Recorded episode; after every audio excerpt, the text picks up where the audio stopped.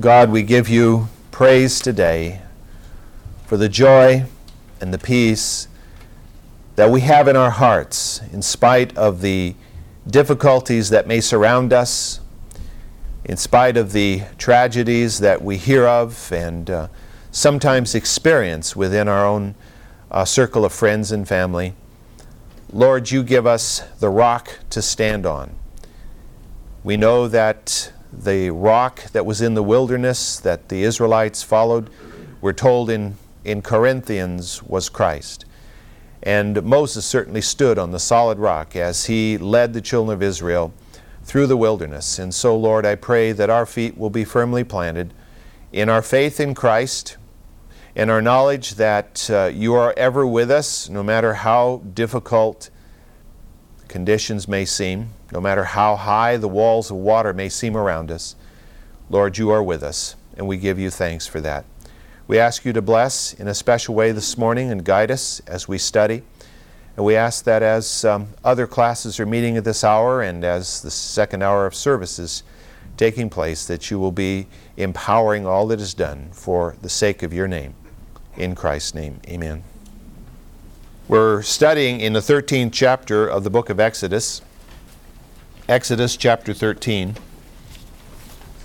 And I'd like to read beginning at verse 17. Now it came about when Pharaoh had let the people go that God did not lead them by the way of the land of the Philistines, even though it was near. For God said, Lest the people change their minds when they see war, and they return to Egypt. Hence God led the people around by the way of the wilderness to the Red Sea. And the sons of Israel went up in martial array from the land of Egypt.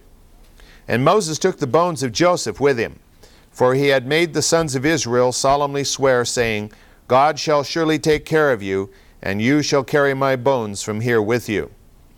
Then they set out from Succoth and camped at Etham on the edge of the wilderness. And the Lord was going before them in a pillar of cloud by day to lead them on the way, and in a pillar of fire by night to give them light, that they might travel by day and by night. He did not take away the pillar of cloud by day, nor the pillar of fire by night from before the people. As we have already noted, the Israelites in Egypt have been slaves for many, many, many generations.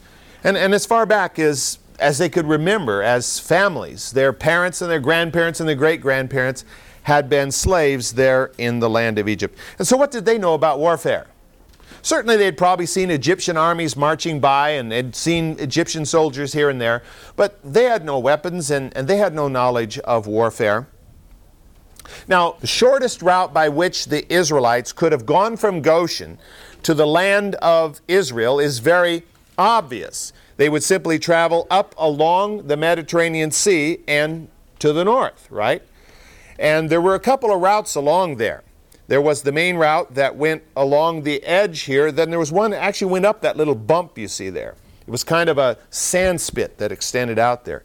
And uh, some actually think the Israelites went along there, but the evidence in the passage does not seem to indicate that at all. But the shortest way would have been up this way. Now, the main route from Egypt, from Memphis in Egypt, up along that shore and up through Palestine, was called, or is called today at least, by biblical geographers as the Via Maris, which means the way of the sea. That portion of it that went from Egypt over to Philistia was simply called the way of the Philistines. So if the Egyptians said, well, I'm going to go north, I'm going to go up by the way of the Philistines, people knew which way you were going. You know, it's like saying I'm going up I 5 to Oregon. Uh, so we're going by the way of the Philistines because the route when it entered Canaan took them through the land of the Philistines. Before it left that, went through Galilee and up towards the Sea of Galilee. Now that would have been the shortest route. I mean, you know, straight to Canaan maybe uh, 100, 150 miles at most into the land itself. But in those days, as far as we know, the Philistines, or the people who were at that time called the Philistines, were a very warlike people. And it was known that, by God, of course, God knowing everything as he does, that the people there would have resisted the Israelites. Had they tried to go through Philistia, they would have met fierce resistance on the part of these Philistine people. Now, if they are ancestors to the Philistines that lived in David's day, and, and there's some question about that, but probably they were, they were a very warlike people. They had developed the use of iron early, even earlier than they had in the land of Canaan, apparently. Uh, that is, that the Israelites had. And they were very warlike and uh, a fierce people. And God knew that if they were to go up towards the land of Canaan and they were to run into these Philistines and this, this battle army came out against them, and they being a bunch of slaves with maybe a few weapons scattered here and there, you know, facing this kind of resistance, this kind of warfare, this would greatly dampen their enthusiasm for continuing the journey. And God says, even in this passage, that they then might turn around and go back to Egypt, return to the place from which they had fled. So, because that would be relatively secure. So, God instead doesn't lead them that way. God will instead lead them south, almost diametrically in the opposite direction of that which they should have been going, deep into the southern Sinai Peninsula in order to avoid that clash with the Philistines. Now, of course, we can easily say, if God is able to part a big body of water so they can walk through on dry ground. What's the big problem about taking this people through a few enemy soldiers? You know, is, is that any harder? Could God not just cause the Philistines to say, Well, welcome, come on in, go right on through? Or uh, could God not give them a miraculous victory in spite of the fact they didn't know what they were doing? I mean, God did that several times for Israel, didn't He? Or He could just drop fire and brimstones on, on them and wipe the whole crew out. Now, we have biblical exam- examples of God doing all those things. So, why couldn't He do that at this time for Israel? Well, of course, the answer is He could. There's nothing He cannot do. It was that He wouldn't. And that's where it comes to where the, where the rubber meets the road here. God knew that Israel was not prepared to enter Canaan yet. Israel had not had the 40 years of wilderness experience. They had not been either physically or spiritually, quote, battle hardened. They had to have a wilderness experience. Now, the two years of wilderness experience would probably have been sufficient had they been obedient to God and gone into the land when He called them in. As a result, of course, they ended up with 40 years of experience, more than they had uh, certainly bargained for when they left the land of, of Egypt. But God had made a promise to Moses. When Moses was at the burning bush, you remember, God had said, I will bring you back here with the people. That will be a sign that I am with you. You will know that I am with you when you bring that people back to this spot, that is to Mount Sinai. So God had already made a proclamation and a promise. So Israel had to go to Mount Sinai. They couldn't go by the way of the Philistines, or they couldn't even go by the way of Shur, which is sort of that middle route that you see uh, across here over to Kadesh Barnea, the way of Shur the wilderness of Shur. They were going to have to go south, uh, deep into the Sinai. Uh, you know, today there are those who will say that uh, we don't really know the way that the children of Israel went. And that is true. We cannot prove it because we can't show where all these places referred to in Scripture were located. And some will say that they did travel through farther north. But there is strong reasons to hold to tradition. And the ancient tradition, which goes back before the time of Christ, is that Jebel Musa, the mountain of Moses, deep in the Sinai Peninsula, is Mount Sinai. Now, when you consider the fact that Israel knew where Mount Sinai was for a very long period of time, which gave a great amount of opportunity for tradition to have firm, strong root. I, I would rather go with such tradition than with some modern scholar who's got some bright idea because he discovered what might be a camp out here in the wilderness someplace that maybe this is where they were, and, and you know, because some rock looks a little bit like a god or something, it, you know, they take little things and blow them all out of proportion, in my opinion, uh, to try to change uh, from the traditional understanding of Scripture. God was going to give Israel a wilderness experience. Jesus himself spent 40 days and 40 nights in the wilderness, tempted of the evil one, before he began his ministry. The Apostle Paul spent three years in the wilderness before he was ready to begin his ministry. So Israel was going to have a desert experience.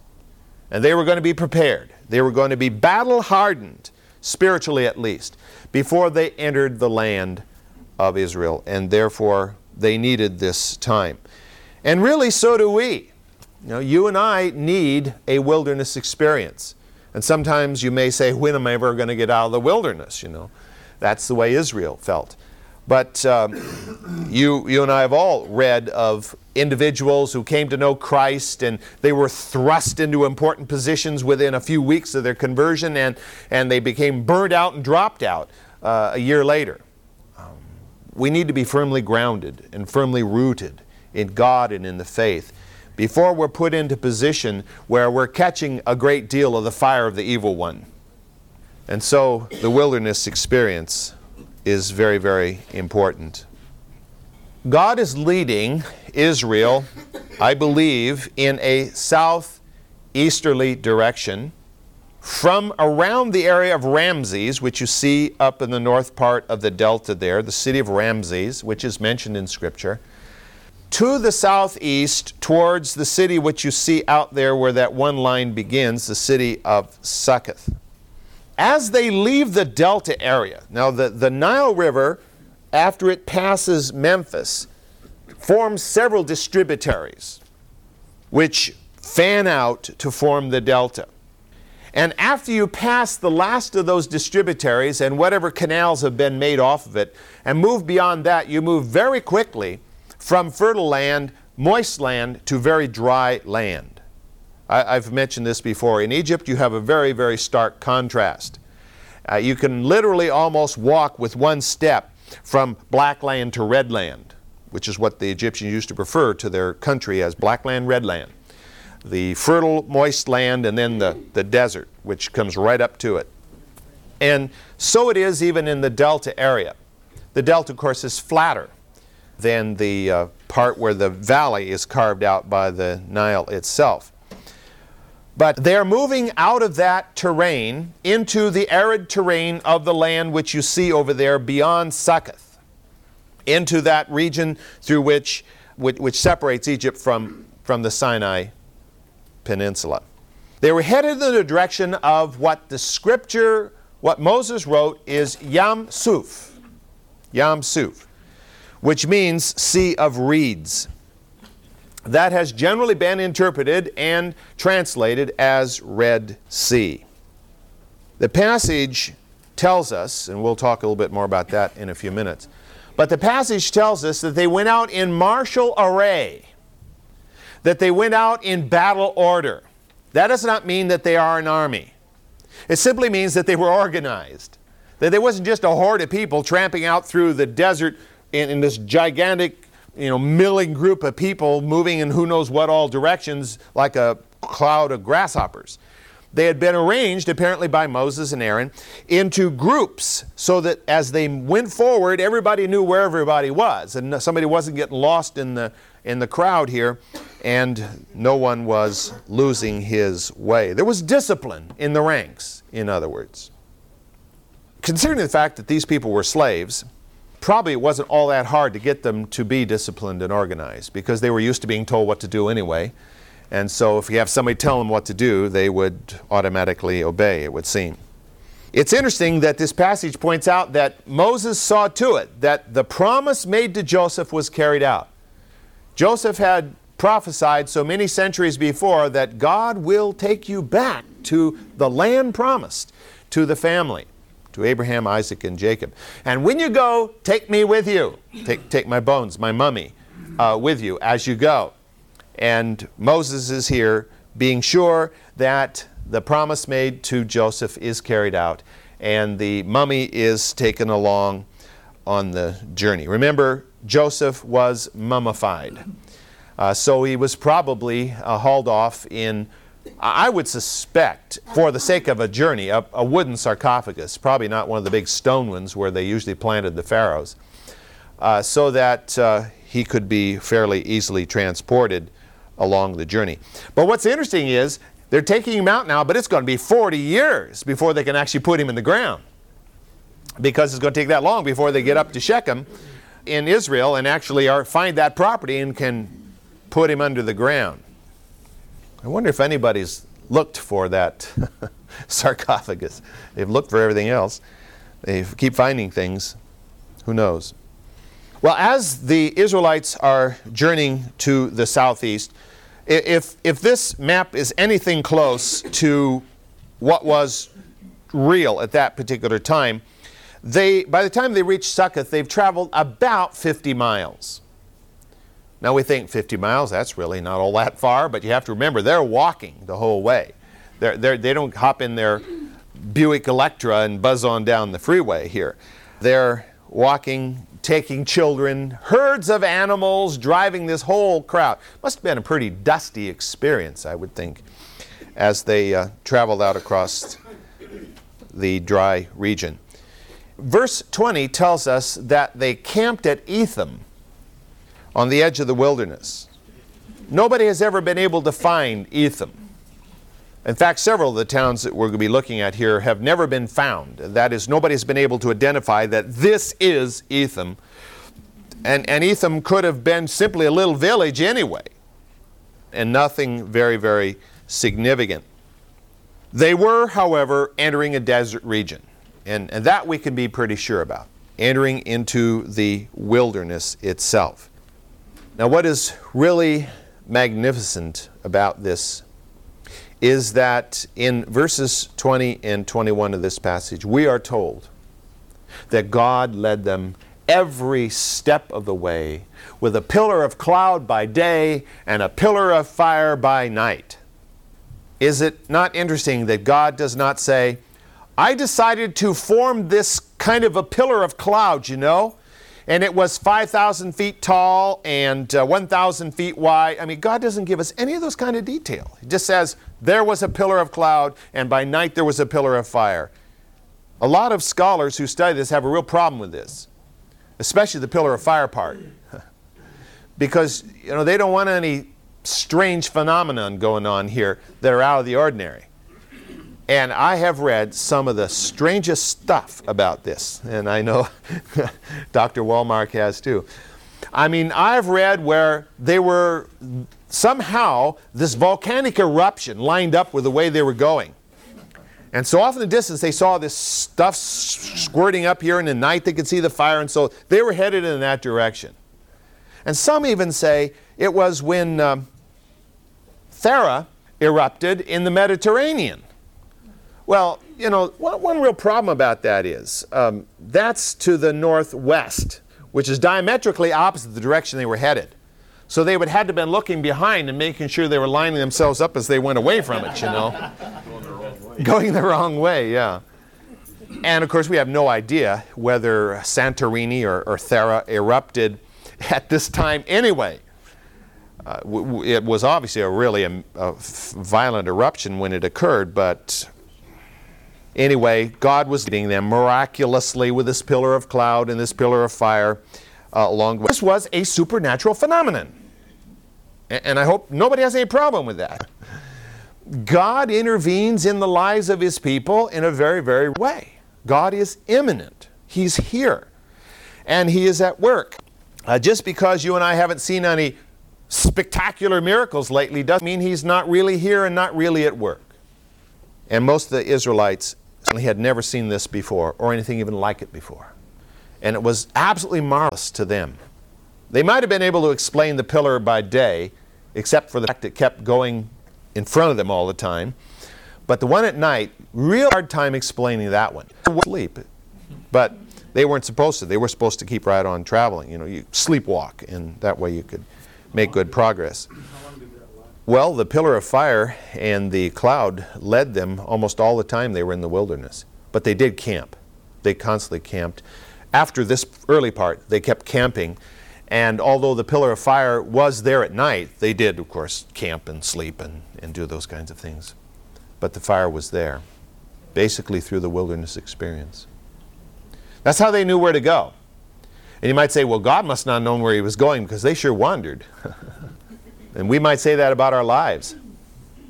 I hope God knows where he's going because I sure don't know, you know. I hope you don't feel that way, but it's possible. I think any of the Israelites who thought at that particular time that uh, he or, th- or she was involved in some kind of an insane adventure here, uh, following this madman Moses out in the wilderness, was reaffirmed in his faith as he looked and saw it isn't just Moses, it's this grand pillar of cloud by day and pillar of fire by night. Obviously, God is with us. Now, you and I do not have such a physical phenomenon, I don't think, to follow every day. We don't follow a pillar of cloud by day or a pillar of fire by night. I think if we saw one, we'd be, we didn't know what to do, probably. But we are able to be reassured that we are following in God's way that we're not just a bunch of religious nuts, you know, chasing off after some weird idea, but that we are on the true, straight, and narrow road to God's city. Because, first of all, we have the complete Word of God in our hands. And that ought to be extremely comforting. That's why, for example, when, when missionaries move out and begin to move into a, a people group, which has had no contact with the gospel at all and is basically an illiterate people group. They try very early on to develop a language system for them, a, a writing system, and to get the Bible into, into writing so that they can begin to get it for themselves. Very, very essential to giving them a sense of who they really are. And of course, also, we are part of the body of Christ. We have one another to encourage and support us and to re- keep reassuring us that we're not really a bunch of loonies. And then, of course, we have the indwelling Holy Spirit. And it is the Spirit of God who has confession with our spirit that we are the children of God. And it's really hard to convince someone who doesn't have that what that really means to you. Like I made reference to this a week or two ago.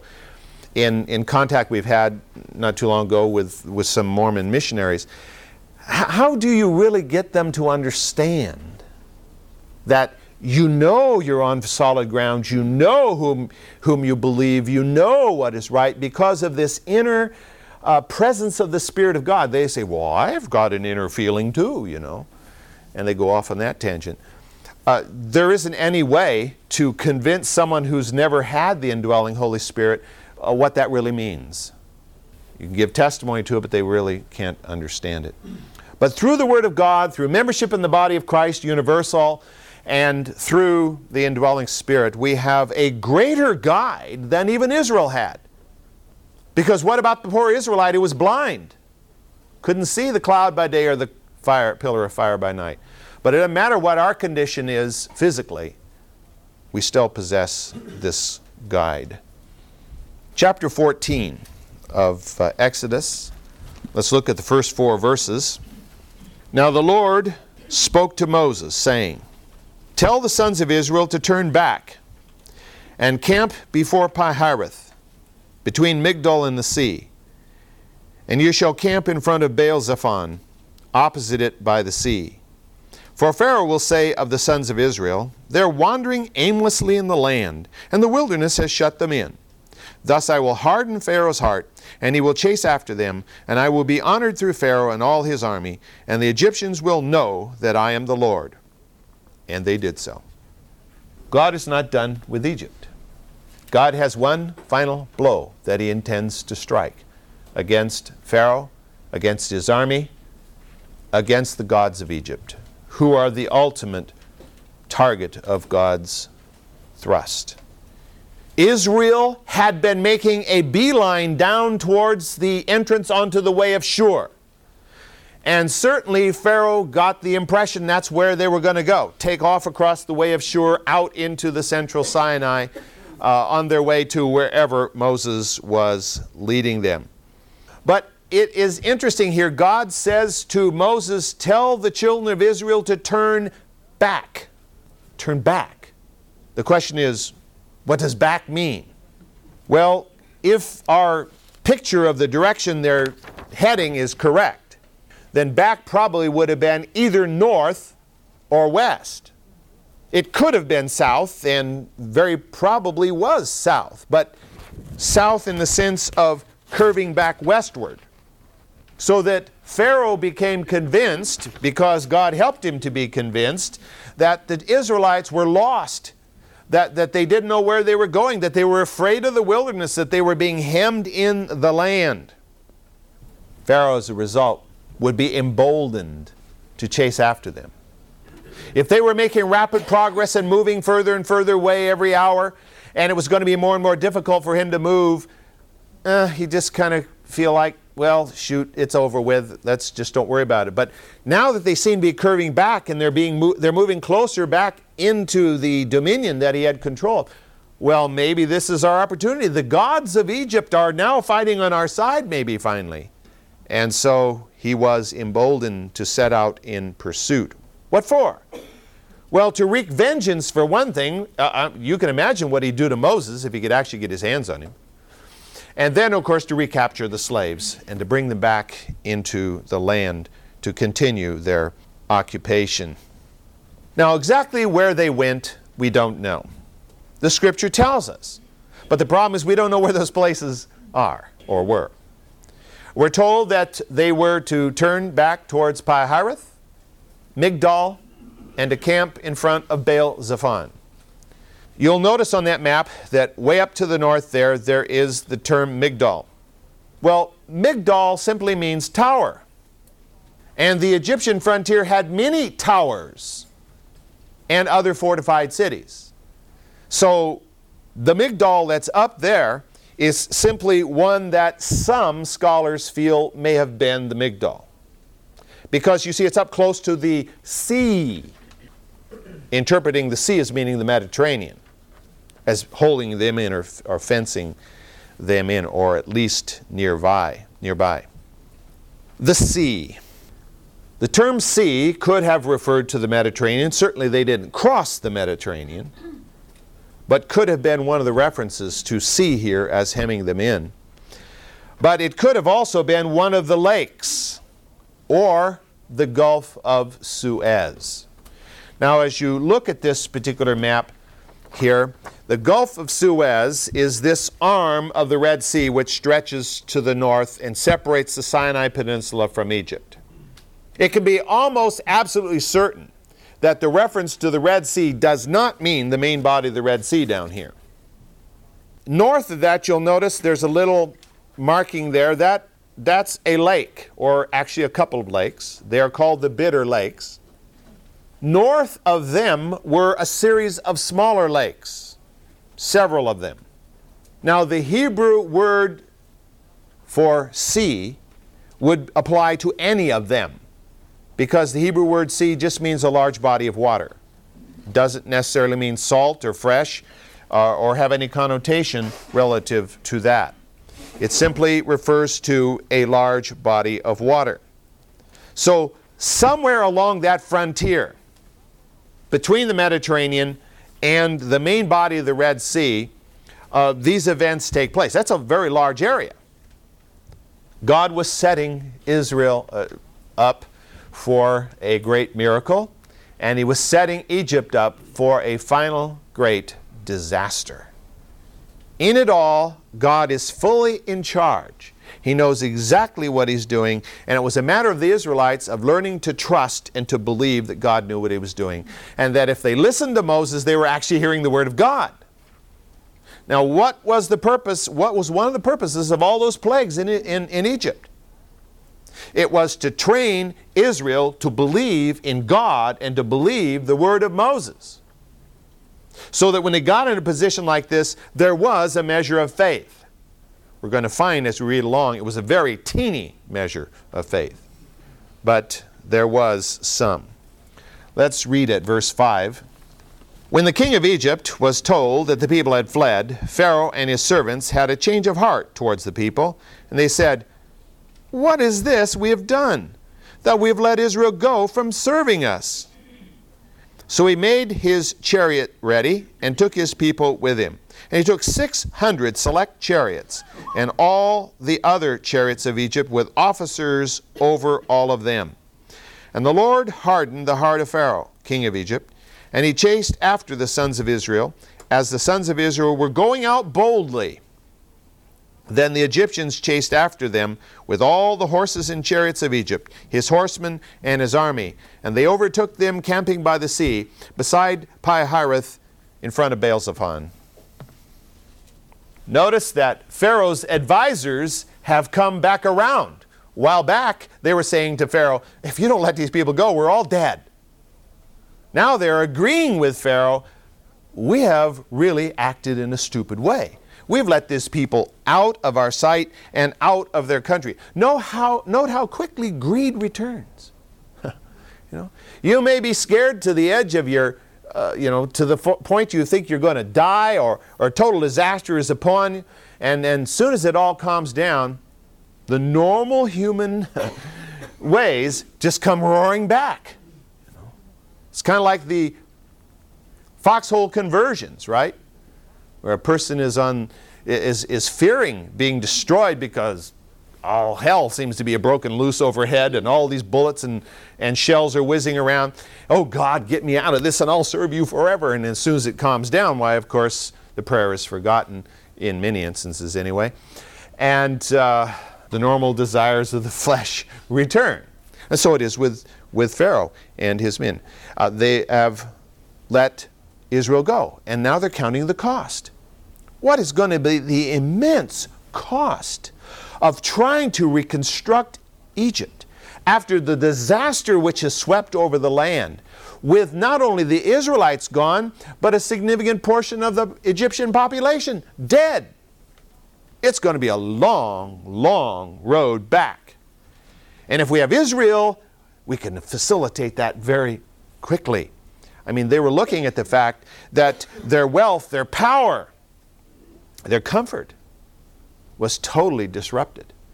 But if they had Israel back doing the hard labor, that maybe that could be reestablished more quickly. So, only a few days after Pharaoh has experienced the ultimate blow that God was to give him through at least the ten plagues, in the loss of his own son, the heir apparent to the throne, the cry that went out through all of Egypt with the death of the firstborn, and now, only a few days later, he's collecting his military forces to go out and round up these same Israelites and bring them back. You, you would think to him it would be like pulling a viper into his bosom to do this.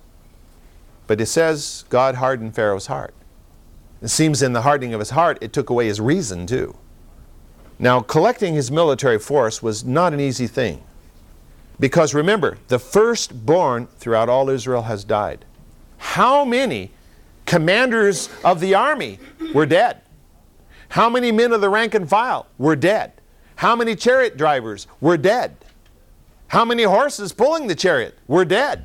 You know, firstborn.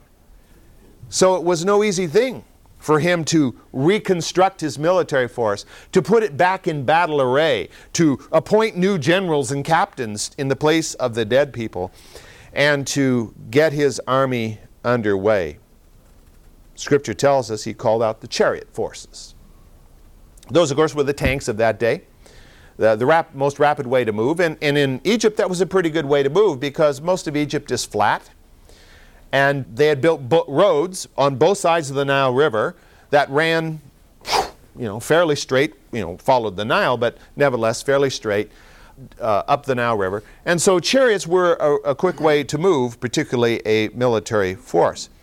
And so he calls out his chariot forces and other army units as quickly as they could be gathered to join in the pursuit of Israel. Now, obviously, it was going to take the infantry a while to catch up with Israel because Israel had a head start. And even though he could move his, you know, force march his army, it was going to take a while. So the scripture seems to indicate that he gathered his elite royal guard, mounted them on chariots, and lit out after them on chariots because chariots could overcome the marching Israelites very quickly. He wanted to be sure that he got to Israel before they disappeared out into the wilderness, while they were still in Egypt. In fact, if he could get his chariot forces there quick enough, he could move in front of Israel, stop them, so that his infantry could then catch up and they would be boxed in between the infantry and the chariot force. The last phrase of verse 8 reads that the sons of Israel were going out boldly. Now, if you have the King James Version, you'll notice that it says there instead that they were going out with a high right hand, which in Hebrew means that they were going out with confidence. They were not timid about this. They were going to plunge right out in the wilderness. They were not wandering aimlessly. They were not afraid of the wilderness. They were moving boldly ahead as God led them.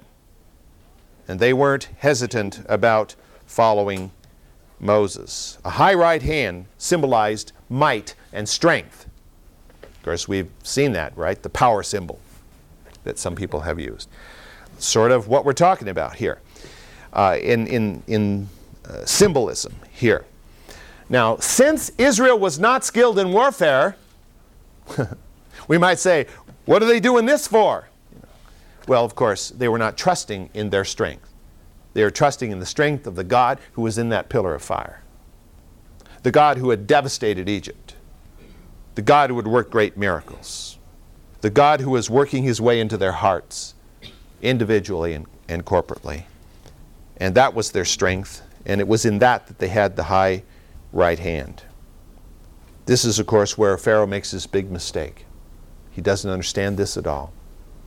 You'd think after all this time, He'd be so fearful of the God of Israel that he wouldn't want to be anywhere near Israel or have anything to do with Moses and the God of Israel. But his heart is hard. His heart is hard. I suppose all of us have run into people like that whose heart is so hard that anything you say and any experience you bring in and any truth you bring in just plop. You know, makes no penetration, or at least seems to make no penetration uh, into that person. And, and people just plunge blindly to their own destruction, in spite of all the evidences in opposition to it. He's blinded by his arrogance and by his stubbornness. Ever run across anybody as stubborn as this guy, Pharaoh? Blinded, arrogant, proud. He's still not gotten over the fact that he's supposed to be the Son of God. He doesn't like being displaced by a God he can't even see, who is a God of a slave people. He just, he just can't shake that. And so he's leading his army straight to disaster. I mean, it's just like you've probably seen the, the drawings of the broad road that leads to destruction. You know, everybody's marching along, all of a sudden they just drop off this precipice into nowhere. And that's what's happening. His army is just going to go to oblivion. But he has no idea that that is true. Uh, you would think he'd have some sense in the back of his mind that this is a dangerous thing I'm doing here. This may not work out so well. But no, he's moving ahead boldly, feeling that he's now got control of this situation. Pharaoh's lead units came into sight of camping Israel there at Baal Zephon. And beyond Israel was the sea and he said, I've got them. The sea is behind them, and I am in front of them. They can't get away from me. The term sea, as I said, means simply a large body of water. It could be that it referred to one of the many lakes through there, particularly the large bitter lakes which are shown on there, or, of course, the Gulf of Suez. Whatever it was, Moses called it Yam Suf, Sea of Reeds. Yam is used in the Hebrew Old Testament to refer to the Mediterranean Sea. It's used to refer to the Dead Sea. It's used to refer to the Sea of Galilee, which is a lake a whole lot smaller than Lake Shasta up here. So from that word, we can't insist that it be an ocean or what we today call a sea. The term suf means reeds. If you go back to the second chapter of Exodus, you discover that Moses was put in a little basket and floated amongst the suf, the reeds, the papyrus plants of the edge of the Nile River. Those plants do not grow in salt water. So it could very well be that we have to be referring to a fresh or at least no more than a brackish body of water rather than a salt body of water. Now, which is three and a half. And the reason is, of course, because there's no, virtually no fresh water flowing into the Red Sea. And it's constantly receiving high uh, sun radiation, great evaporation, and they've discovered on the floor of the Red Sea there's this constant volcanic upwelling, and that high salt content water is flowing in from the bottom of the Red Sea also. I am not saying that the Sea of Reeds does not mean the Red Sea. I'm just saying these are all possibilities that we need to think of. We could be talking about what's called Lake Ballah, which is about where just directly east of where you see Tahpanhes up there. And then uh, Lake Timsah, which is a little bit south of that. Or the Bitter Lakes, which are right there just to the southeast of Succoth. Uh, any of these could be that body of water. They are wide enough and they're deep enough that they couldn't have waded through them uh, to get to the other side. You, you've all heard of the, uh, those who think that the Sea of Reeds was just some little shallow, uh, swampy area and that Israel just tramped through it. And the chariots had a harder time because their wheels got stuck in the mud and this kind of stuff but Israel was able to walk through it. Well, any way to explain away a miracle, I mean, you know, we'll, we'll take whatever we can get here. But any of these could possibly fit the scenario here. But one of the strong evidences for it being the Gulf of Suez, possibly right where you see that little finger, you know, you look at the Gulf of Suez, it looks like this, you know, up at the top. Could be that little finger up there is the place where they crossed. That's uh, very much a possibility. Not that God couldn't, par- he could part the Atlantic if he wanted to, you know. That's not a problem. Israel might have a time, real time crossing Atlantic, take, take a while uh, to do that. But one of the strong factors favoring the Red Sea itself is the New Testament translations of this.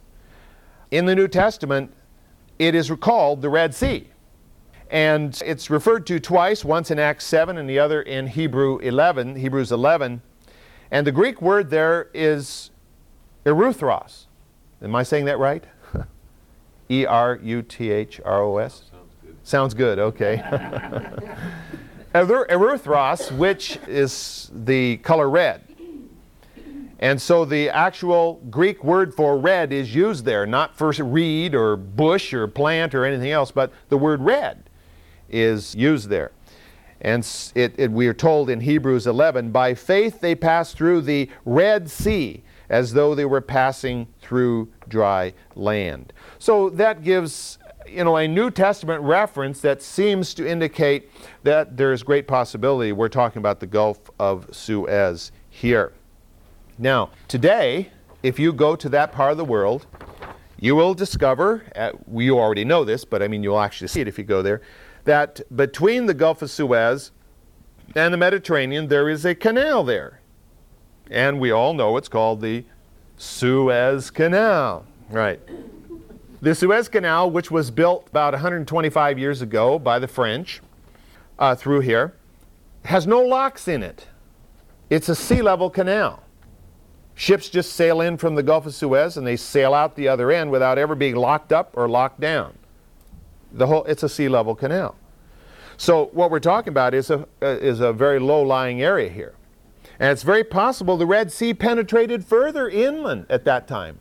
It's possible that the Bitter Lakes were actually a part of the Red Sea at that time. Uh, we have, it's interesting, you look at these um, Bible atlases and, or other atlases, and quite often they'll say ancient shoreline.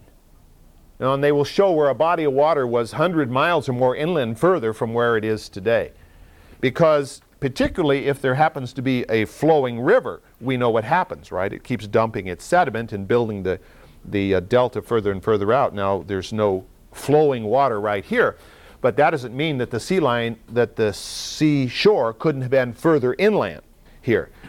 So, what we're talking about is a mighty miracle of God. Whatever body of water we want to talk about, they're not tramping through six inches of water, a bunch of bun- uh, you know, through a bunch of reeds to escape. They are moving through a stretch of dry ground that God has created miraculously. Whether it be brackish water, fresh water, or the Gulf of Suez seawater, it doesn't really matter. The miracle is just as great no matter which we think it to be or which it really was. Well, in the next passage, we're going to discover that Israel sees the enemy. And their first reaction is to say, Dear Lord, help us. Good reaction. Their next reaction is to say, Moses, you got us into this. Not a real good way to demonstrate faith once you've prayed a prayer to God. But next week we'll look at the actual event of God dividing the sea and Israel passing over.